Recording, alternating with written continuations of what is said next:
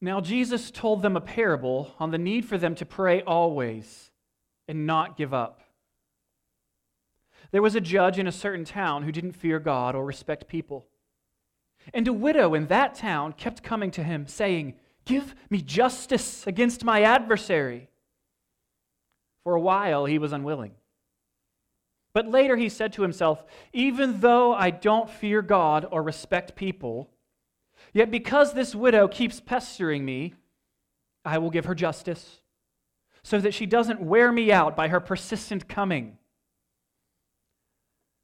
Then the Lord said, Listen to what the unjust judge says.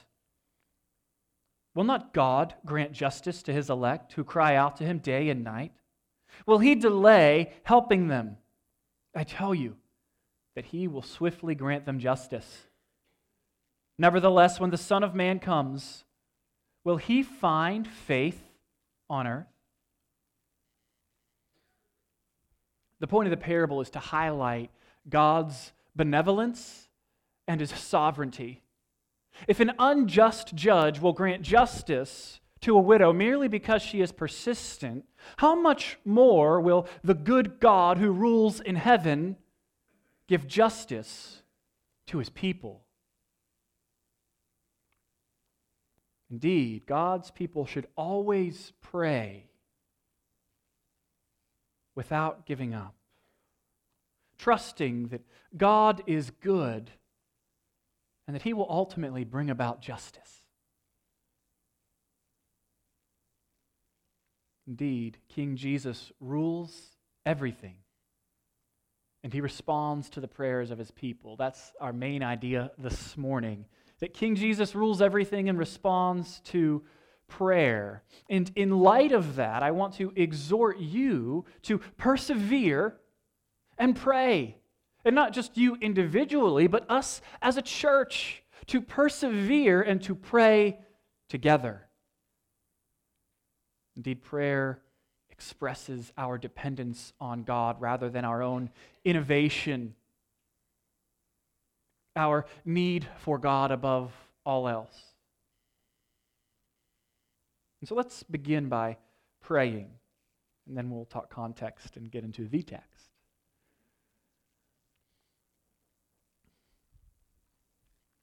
God, we thank you that you hear us,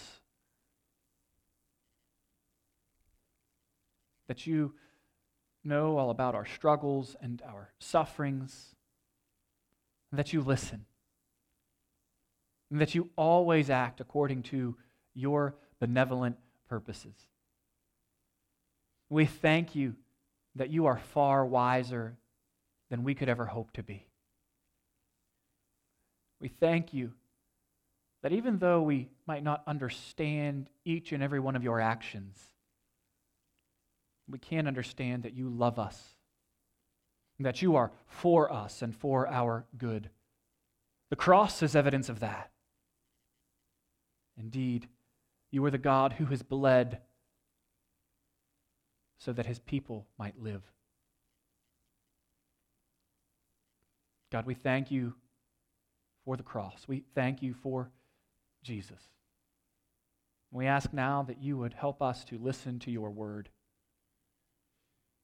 that you would change us by it, that you would cause us to love you more passionately as a result of the time we spend together this morning. This we pray in Jesus' name. Amen. So in Acts, the Spirit, I'm sorry, I see I messed it up. In Acts, Jesus goes up, the Spirit comes down, and the church goes out. And as the church goes out in Acts, what we see is that God brings people in. So, if you wanted to add to our little kind of mnemonic device for what happens in the book of Acts, Jesus goes up, that is, he ascends to the throne in chapter 1 from where he rules and reigns. You want the fancy word, we call it the ascension. You want the more simple version, Jesus goes up. The Spirit comes down at Pentecost, fills up the church with the Spirit of God as they begin declaring the works of God, share the gospel, and people begin to believe it. The church is born and the church goes out. Uh, the, the, witness that's within the church fills up Jerusalem and goes to Judea and Samaria and to the ends of the earth, just like Jesus said it would. And as the church goes out, more and more people are brought in by God. God uses his church to carry his message to the nations. Indeed, we, we have seen this take place. Uh, we just got done seeing how God brings Gentiles into the church.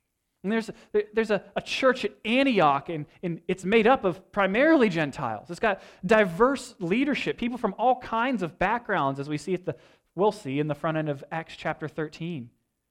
That, that this movement isn't just a Jewish movement, that God isn't just about saving the Jewish people, but He's about saving anyone who will turn from their sins and come to Him in faith. It's really extraordinary. And then we come to chapter 12, which is where we're at today, Acts chapter 12. And we go, not sure exactly why this chapter is here. Because very, very simply, at, at, the end of 11, Paul and Barnabas are getting ready to uh, take a uh, kind of a relief offering to a church. And we could just pick up at the end of chapter 12. Like verse 25, you can see it there. After they'd completed their relief mission, Barnabas and Saul returned to Jerusalem, taking along John, who was called Mark. And so all the stuff that happens in between in 12, we're going, all right, why is it here? And I think two reasons primarily. One is uh, the camera has been focused on Peter and the church in Jerusalem for the large part of the book of Acts to this point. And, and Peter is going to kind of go away. He's going to become more of a minor character. And the camera is going to pan over and begin focusing on Paul and, and the attention is going to be more on the church at Antioch, to which we were just introduced last week. And so there's kind of a, a transitioning in leadership, transitioning in focus. And then the second reason is simply to magnify what is the primary theme of Acts once more, and we can see it there in verse 24. The word of God flourished and multiplied. So we see over and over and over again throughout Acts is that God's word is going out, people are believing it, and the church is growing. And so in this chapter, we see the power of God demonstrated and the triumph of his word once more. And so, if you wanted to just kind of remember some really big picture themes in this cha- chapter, you could write down uh, transition and triumph kind of a transitioning of leadership, transitioning of focus, and then the triumph of the gospel. We see time and again that the word of God flourishes, but it's not, not an easy thing. There is adversity. And as we've said time and time again, in the face of adversity, God's word prevails. And it prevails again this morning. But our chapter opens on a melancholy note. Look with me at verse 1. About that time, King Herod violently attacked some who belonged to the church. Uh, quick note this is not the same King Herod that slaughtered the infants when Jesus was born, right? There are a bunch of Herods in the Bible. Uh, and this Herod is actually the grandson of the Herod who tried to kill the infant Jesus. And so while he's not the same Herod, that I can't remember that Herod's actual name. This is Herod Agrippa, maybe Antipas. This, this is Herod Agrippa, and he, he didn't order the slaughter of children, but apparently he shares his grandfather's penchant for violence. Okay, so he, he's attacking the church. At this time, King Herod violently attacked some who belonged to the church. He executed James, John's brother, with the sword. When he saw that it pleased the Jews, he proceeded to arrest Peter also during the feast of unleavened bread. After the arrest, he put him in prison and assigned four squads of four soldiers each to guard him, intending to bring him out to the people after Passover. Things are grim. James is dead. Peter is next. This pleases the Jews. There is opposition to the church. It's dangerous to be a Christian. It's dangerous to follow Jesus. It always has been, and it always will be. Jesus encouraged his disciples, saying, You will have trouble in this world. You're like, Great, thanks.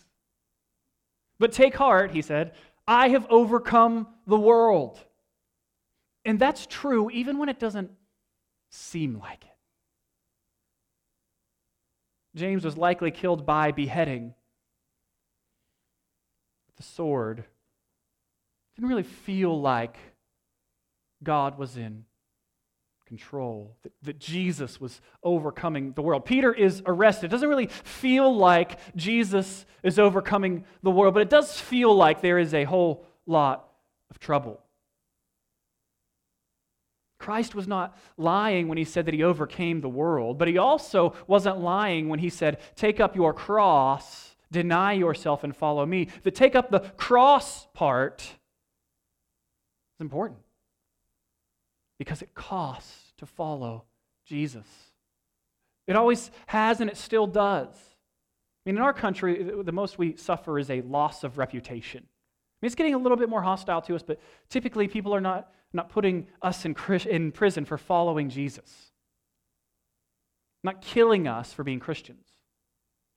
There is distaste, some social ostracizing, some shame, but not death.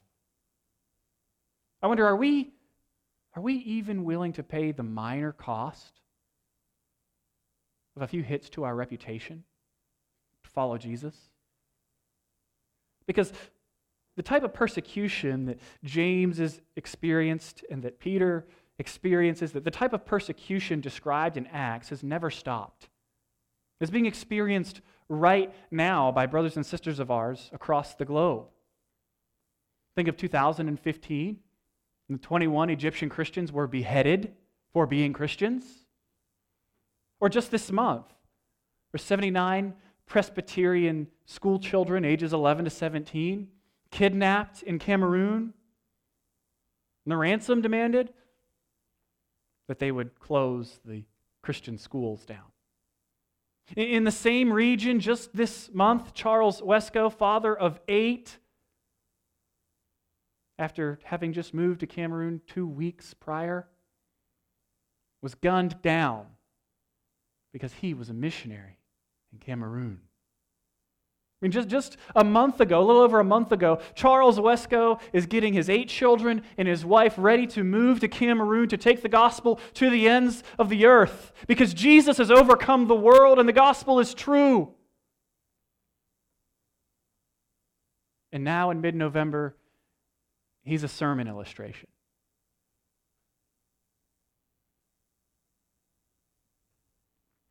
Three important things we need to know about following Jesus. Three important things we need to consider when it comes to a decision about following Jesus. One is that it is costly. So you should consider it carefully, deciding to follow Jesus. Two is that this is an urgent decision. And so it needs to be made quickly. And the third thing is that following Jesus is worth it. And so you'll never regret it. There have been myriads of martyrs since the inception of the church, and not one of them, not Charles Wesco, not James, not Peter, because he eventually dies, none of them have ever regretted it because following Jesus is worth it. Taking up the cross and denying ourselves so that we might truly live is worth it. It is dangerous to follow Jesus, but it is worth it. I want you to remember that this morning that He is worth anything He calls you to give up.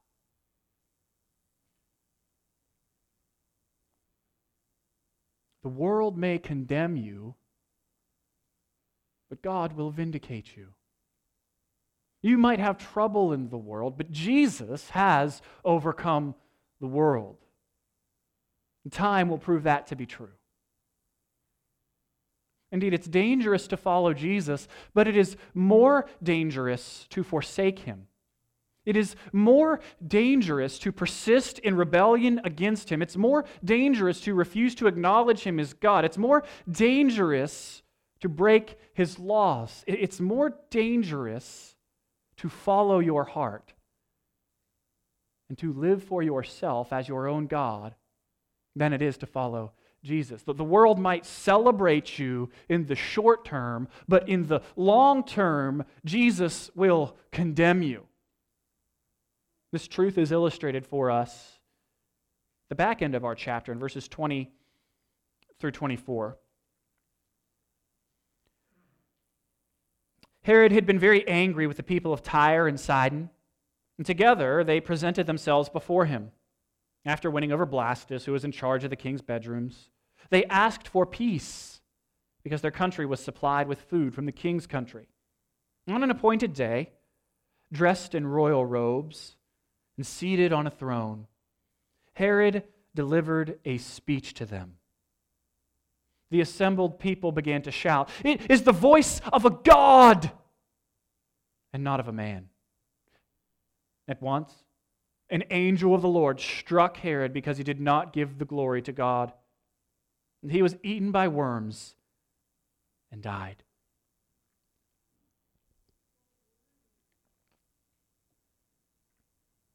Herod was about Herod. He lived for himself, fancied himself a king, sought after glory, and he did it via people pleasing. He pleased the Jews, and so he killed James and arrested Peter. His whole life is about hearing that applause from the people around him. His whole life is about getting himself celebrated. And it seems for a moment he gets it. As the crowds are up, this is the voice of a God, not a man.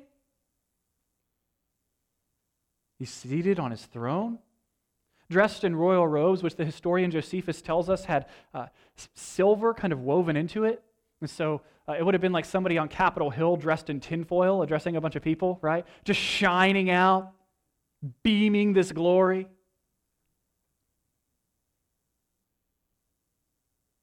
His glory is very short term. Because in a moment he is struck and he dies.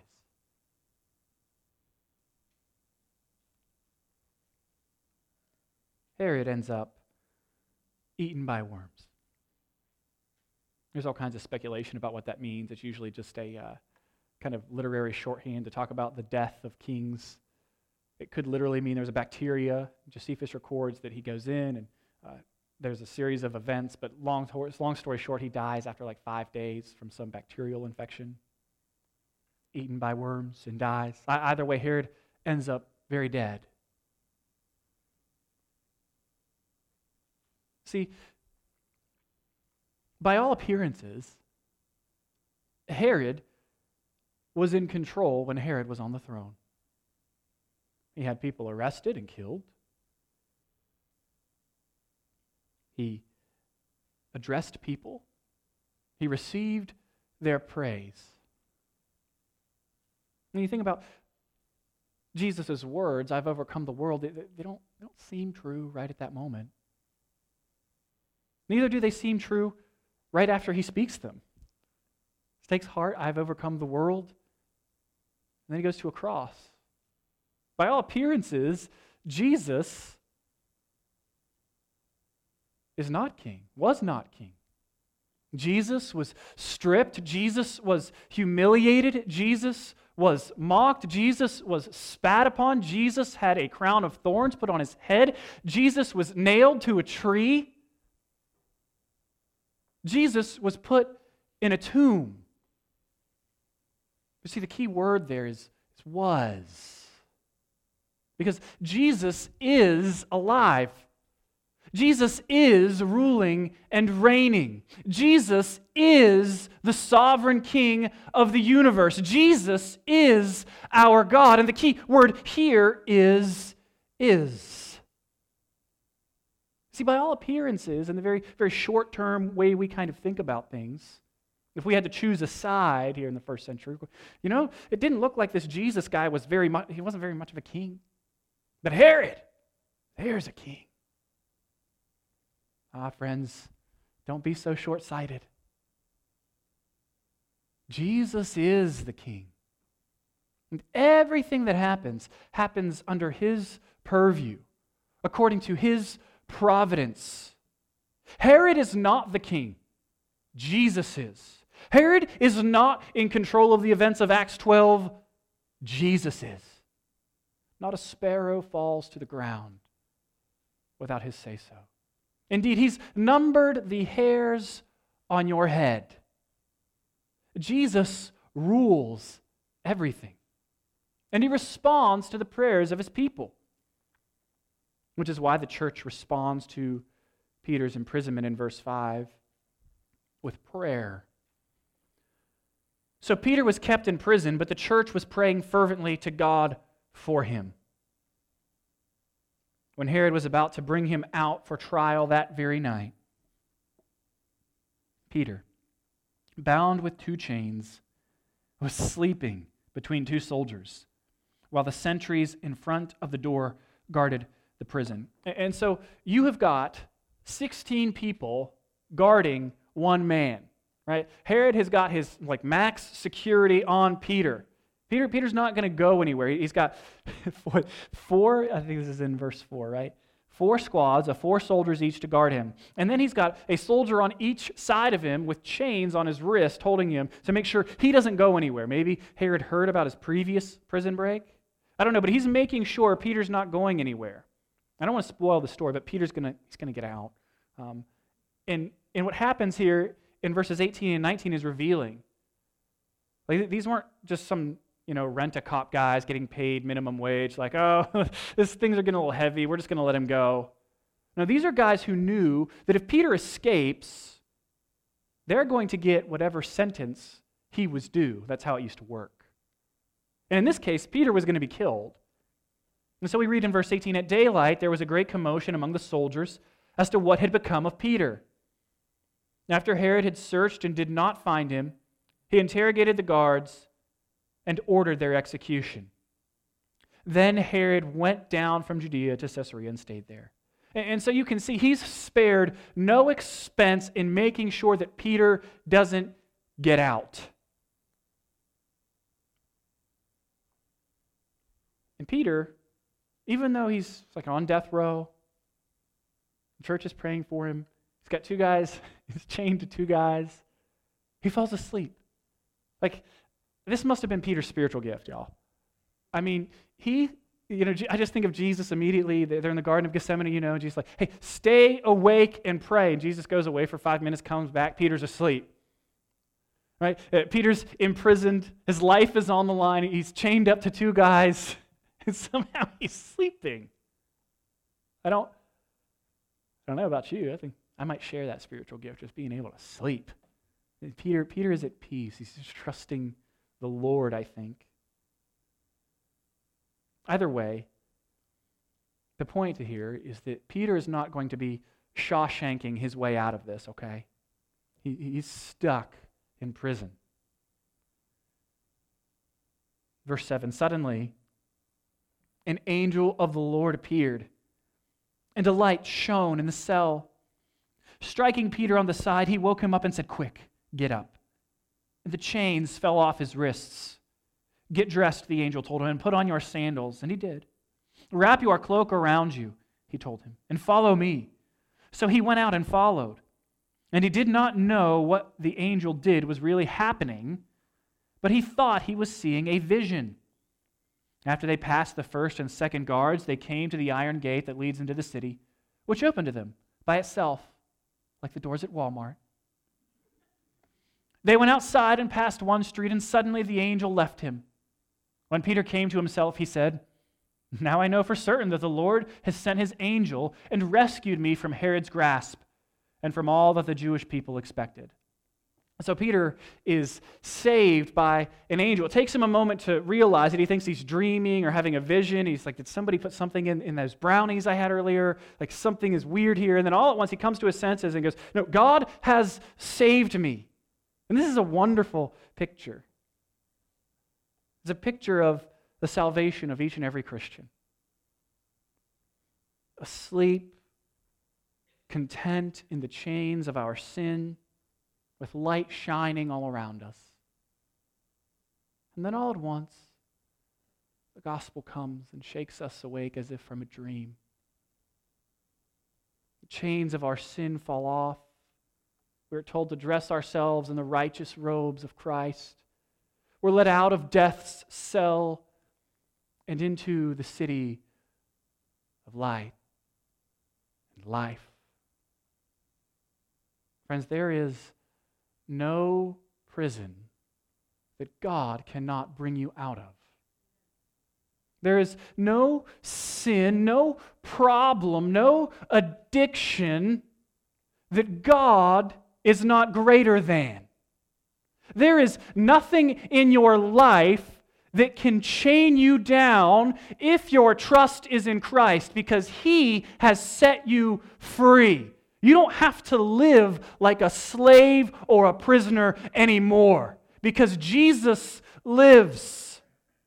And he has said, Sin shall not be your master, for you are not under the law, but under grace. I wonder, is your faith in Christ this morning? And if it is, are you living that way? Or are you still holding on to those old chains? Brother, sister, be free. Trust in the one who has overcome the world and who rules over all things. Your situation may be grim, your heart may be sunken, but God hears the prayers of his people and he will bring justice. So persevere in your prayers. At this point, though, one has to ask an important question.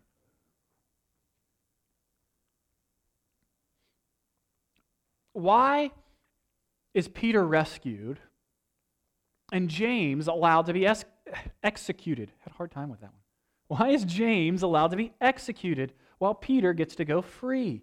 I mean, it's not like the church didn't pray for James. They got James, the church like, hey, we don't really like him anyway. Peter, though, we're going to pray for him. No, they, they prayed for both of these men. Did they not pray hard enough for James? They had a little bit more faith when they prayed for Peter? No. There's a silly notion in some circles that um, when you pray for something, you're only going to receive it if you believe hard enough. Friends, that, that's really, really silly. Uh, God is capable of acting regardless of the amount of your faith. He's so powerful, he tells us that the, the tiniest, mustard seediest faith is more than enough. Because he is more than enough. so, so faith here isn't the problem. It's not a problem. So, so what exactly is going on? Let me tell you, I think that we get it backwards and we go, well, my prayers are about how much faith I have in, in bringing about the result that I want.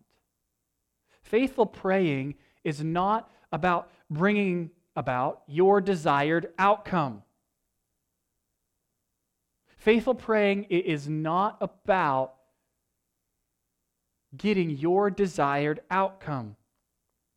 It's about confidence in God no matter what the outcome. It's not about bringing about your desired outcome, it's about confidence in God no matter what the outcome. This is illustrated really well for us in a pretty famous story. You probably know it of Shadrach, Meshach, and Abednego in the book of Daniel, chapter 3. Uh, if you don't know it or you, you, haven't heard it in a while, let me refresh you. Uh, these three friends are in exile, the Babylonian exile, uh, and they're just kind of hanging out doing their thing with Daniel. And Nebuchadnezzar builds this big old gold statue. And he says, Everybody in all the lands hey, have to bow down and worship this statue, okay? And some other Babylonians, they get wise to the fact that Shadrach, Meshach, and Abednego are not bowing down to the statue. I mean, why would they? They're good Jews. They don't want to break the first and second commandments. Pretty important there. They want to be faithful in being Jewish. They're not going to bow down. And so, uh, you know, these Babylonians that see they're not bowing down, they tattletale, right? They go and tell Nebuchadnezzar, these guys aren't bowing down. And so they get brought before Nebuchadnezzar. And he says to them in verse 15 of chapter 3 now, if you're ready, when you hear the sound of the horn, flute, zither, I'm not sure what instrument that is. It's an instrument, though. Zither, lyre, harp, drum, and every kind of music, fall down and worship the statue I made. But if you don't worship it, you will be immediately thrown into a furnace of blazing fire. And who is the God who can rescue you from my power? Shadrach, Meshach, and Abednego replied to the king Nebuchadnezzar, We don't need to give you an answer to this question. If the God we serve, serve exists, then he can rescue us from the furnace of blazing fire, and he can rescue us from the power of you, the king. But even if he does not rescue us, we want you, as king, to know that we will not serve your gods or worship the gold statue you set up. And so look at how they respond in faith. This is how the prayer of faith works. They say, Look, God is perfectly capable of delivering us from this situation. But even if He doesn't, He's still God, and we're not going to bow down to you or to anyone else. We don't have certainty about the outcome of this thing. We might get burned alive. But we do have confidence in our God no matter what the outcome. If you don't know how the story ends, I have to fill in the gaps here. It's so good. A fourth person joins them in the furnace after they get thrown in. People are dying trying to get them into the furnace. And, like, and Nebuchadnezzar's like, How many people did we put in there again? One, two, three? I see four. Is it, you put four in there? Like, no, we put three in there. It's like, What is happening? It's either uh, an angel or like a pre incarnate Jesus. I don't really know. The point is, is that the Lord is supposed to be in there with them, protecting his people. And I love Nebuchadnezzar's reaction. You can see it uh, down in verse 28 of chapter 3. Nebuchadnezzar exclaimed, Praise to the God of Shadrach, Meshach, and Abednego. He sent his angel and rescued his servants who trusted in him. They violated the king's command and risked their lives rather than serve or worship any God except their own God. Therefore, I issue a decree that anyone of any people, nation, or language who says anything offensive against the God of Shadrach, Meshach, and Abednego will be torn limb from limb and his house made a garbage dump. It's pretty intense. Big reversal there. For there is no other God who is able to deliver like this. Do you love? Notice he answered his own question. Earlier, he, he said, Who is the God who can rescue from my power? And they're like, Our God. So there's no other God who is able to deliver like this. Love that story. Perfect illustration of what our prayers look like when they're faithful. Faithful prayer is not having certainty about the outcome, but having confidence in God no matter what the outcome. And sometimes the outcome doesn't make sense to us. But God knows best. We're not going to be able to puzzle together every reason for everything that God does in the universe. Like, He's smarter than us, okay? He's, he's God. Us trying to understand everything God has done or will do is like a four year old trying to understand the intense calculations of a mathematician except for the gap between your knowledge and God's knowledge is far greater than that. God has reasons for doing what He does, even if you can't see Him. You've probably heard me use this illustration a hundred times, but I can't resist. Uh, Alvin Plantinga is a philosopher at the University of Notre Dame, and he gives this illustration, and, and I stole it, and I love it. Uh, but he says, if there is a tent and there's a St. Bernard in it, and I unzip the tent, you look in the tent, you go, St. Bernard in there. It's obvious, St. Bernard in there. So, but what if I told you there's a tiny little insect that no one can see, but you always feel its bite? They're called no-see-ums.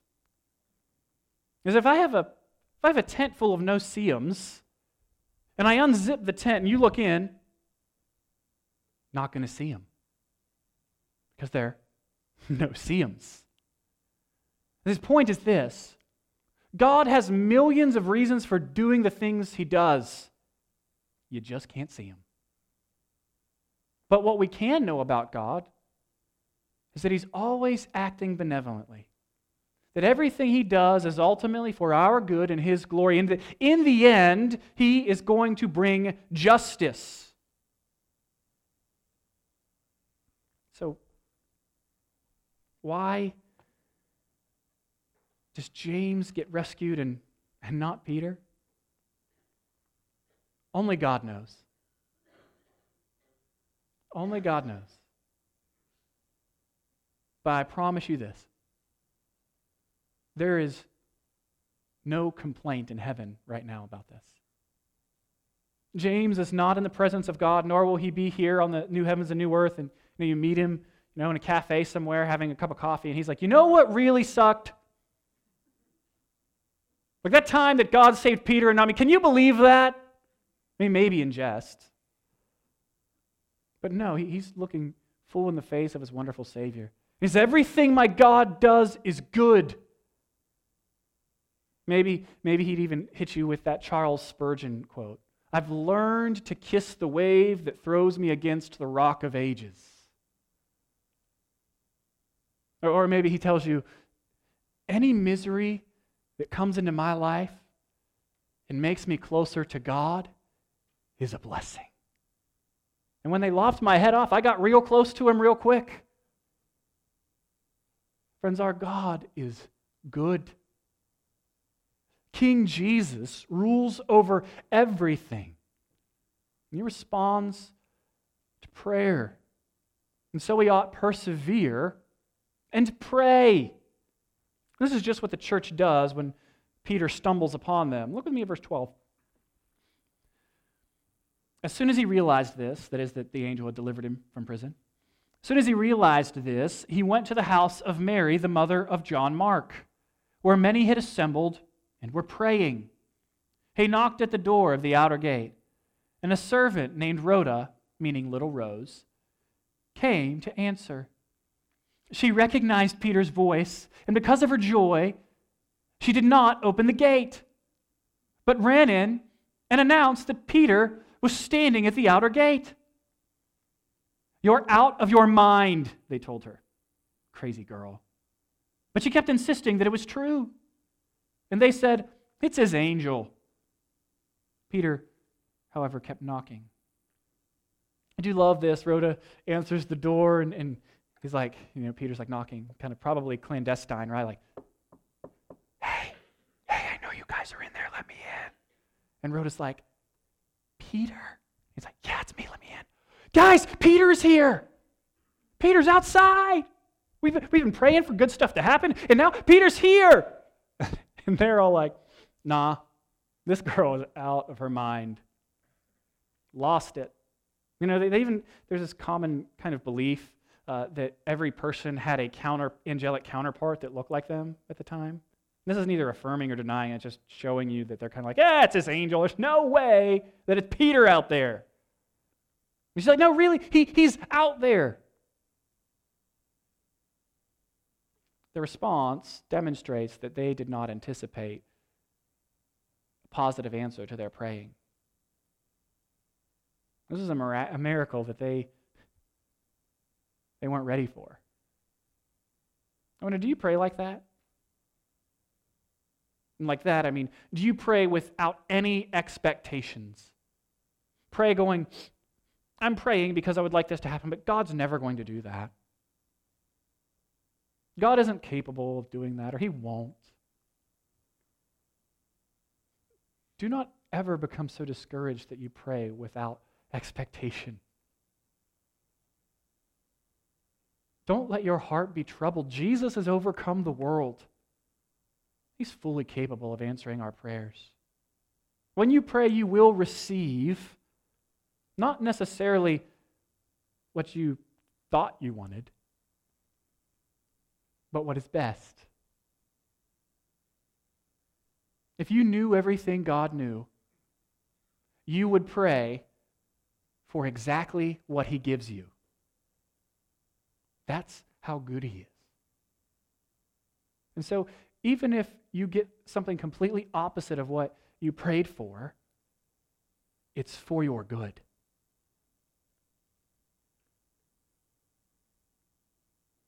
They aren't praying with expectation. So uh, Rhoda's in there. Peter's here. He's really, really here. And, and Peter is like comically left outside. Rhoda, come back. Can't find the hide key. Like somebody didn't put it back under the rock where it belongs. Keeps knocking, and finally they open the door, verse 16. Saw him and were amazed. Motioning to them with his hand to be silent, he described to them how the Lord had brought him out of the prison. Tell these things to James and the brothers, he said. Not James that was just killed, James, the brother of Jesus, not the brother of John. Everybody in the Bible has like three names, and they just try to make it complicated for you. The James that's not beheaded, okay?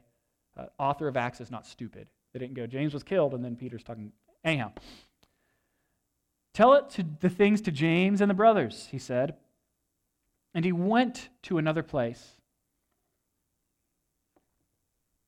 Peter comes in, they are amazed. God has answered their prayer. Think an important thing to note here is that they are praying. This is the proper response to almost anything in life is to pray. and say, God, I trust you in this. No matter how it turns out, I trust you. Also, notice that they are praying together. I think this is perhaps the most um, hard observation I had this week. Because I, I think as a church, we pray during this time together on Sunday morning, and there are opportunity, uh, there are opportunities before church, and there's opportunity on uh, Thursday nights at Bible study. I just don't know how good we're, we're doing at praying as a church. And so uh, I've endeavored in response to this. Don't you love when I just come up with applications for you all? It's great. Uh, uh what we're going to start doing is the first Sunday night of every month in 2019, we're going to pray together. 15 minutes, half an hour at first, you know, so you guys can, we can build up. We're just going to come together and pray because we need God. I also want to ask how often do you pray with someone else who's not your spouse? Pray with one another, pray for one another. Call one another and pray. I'll give you all Judy Brown's number, and you can call her and pray. She'll talk to you, she'll pray with you. She'll talk to you a lot. Love Judy. She, you know, she needs your encouragement now. She's caring for a friend who's having a hard time physically, getting up every three hours. Pray, call her, pray with her. We want to pray for people, but this is really a great idea. Call the people you're praying for and pray with them. I know you're not going to be able to do that for everyone all the time, but maybe just start small and say, this week, one of the people I'm going to pray for, I'm going to call them or I'm going to ask them to coffee or ask them over to my house, and I'm going to pray for them. It doesn't have to be long. Be like two or three minutes. Pray for one another and with one another. This is what the church does, that the church is marked by corporate prayer. We see it over and over and over and over again throughout Acts. The church prays, and God does the miraculous. I also can't help but noticing just how similar this is to Jesus' resurrection. So, so Peter is in prison. They think he, he is left for dead. But he shows up and he, he tells a servant girl uh, that he's alive. And she goes and tells everybody else, and they don't believe her. Right? This is just Jesus is, is dead and in the tomb. He resurrects and he, tells a bunch of women, and they go and tell everybody else, and nobody believes them. Peter goes into the room He teaches, and then he leaves and goes to another place.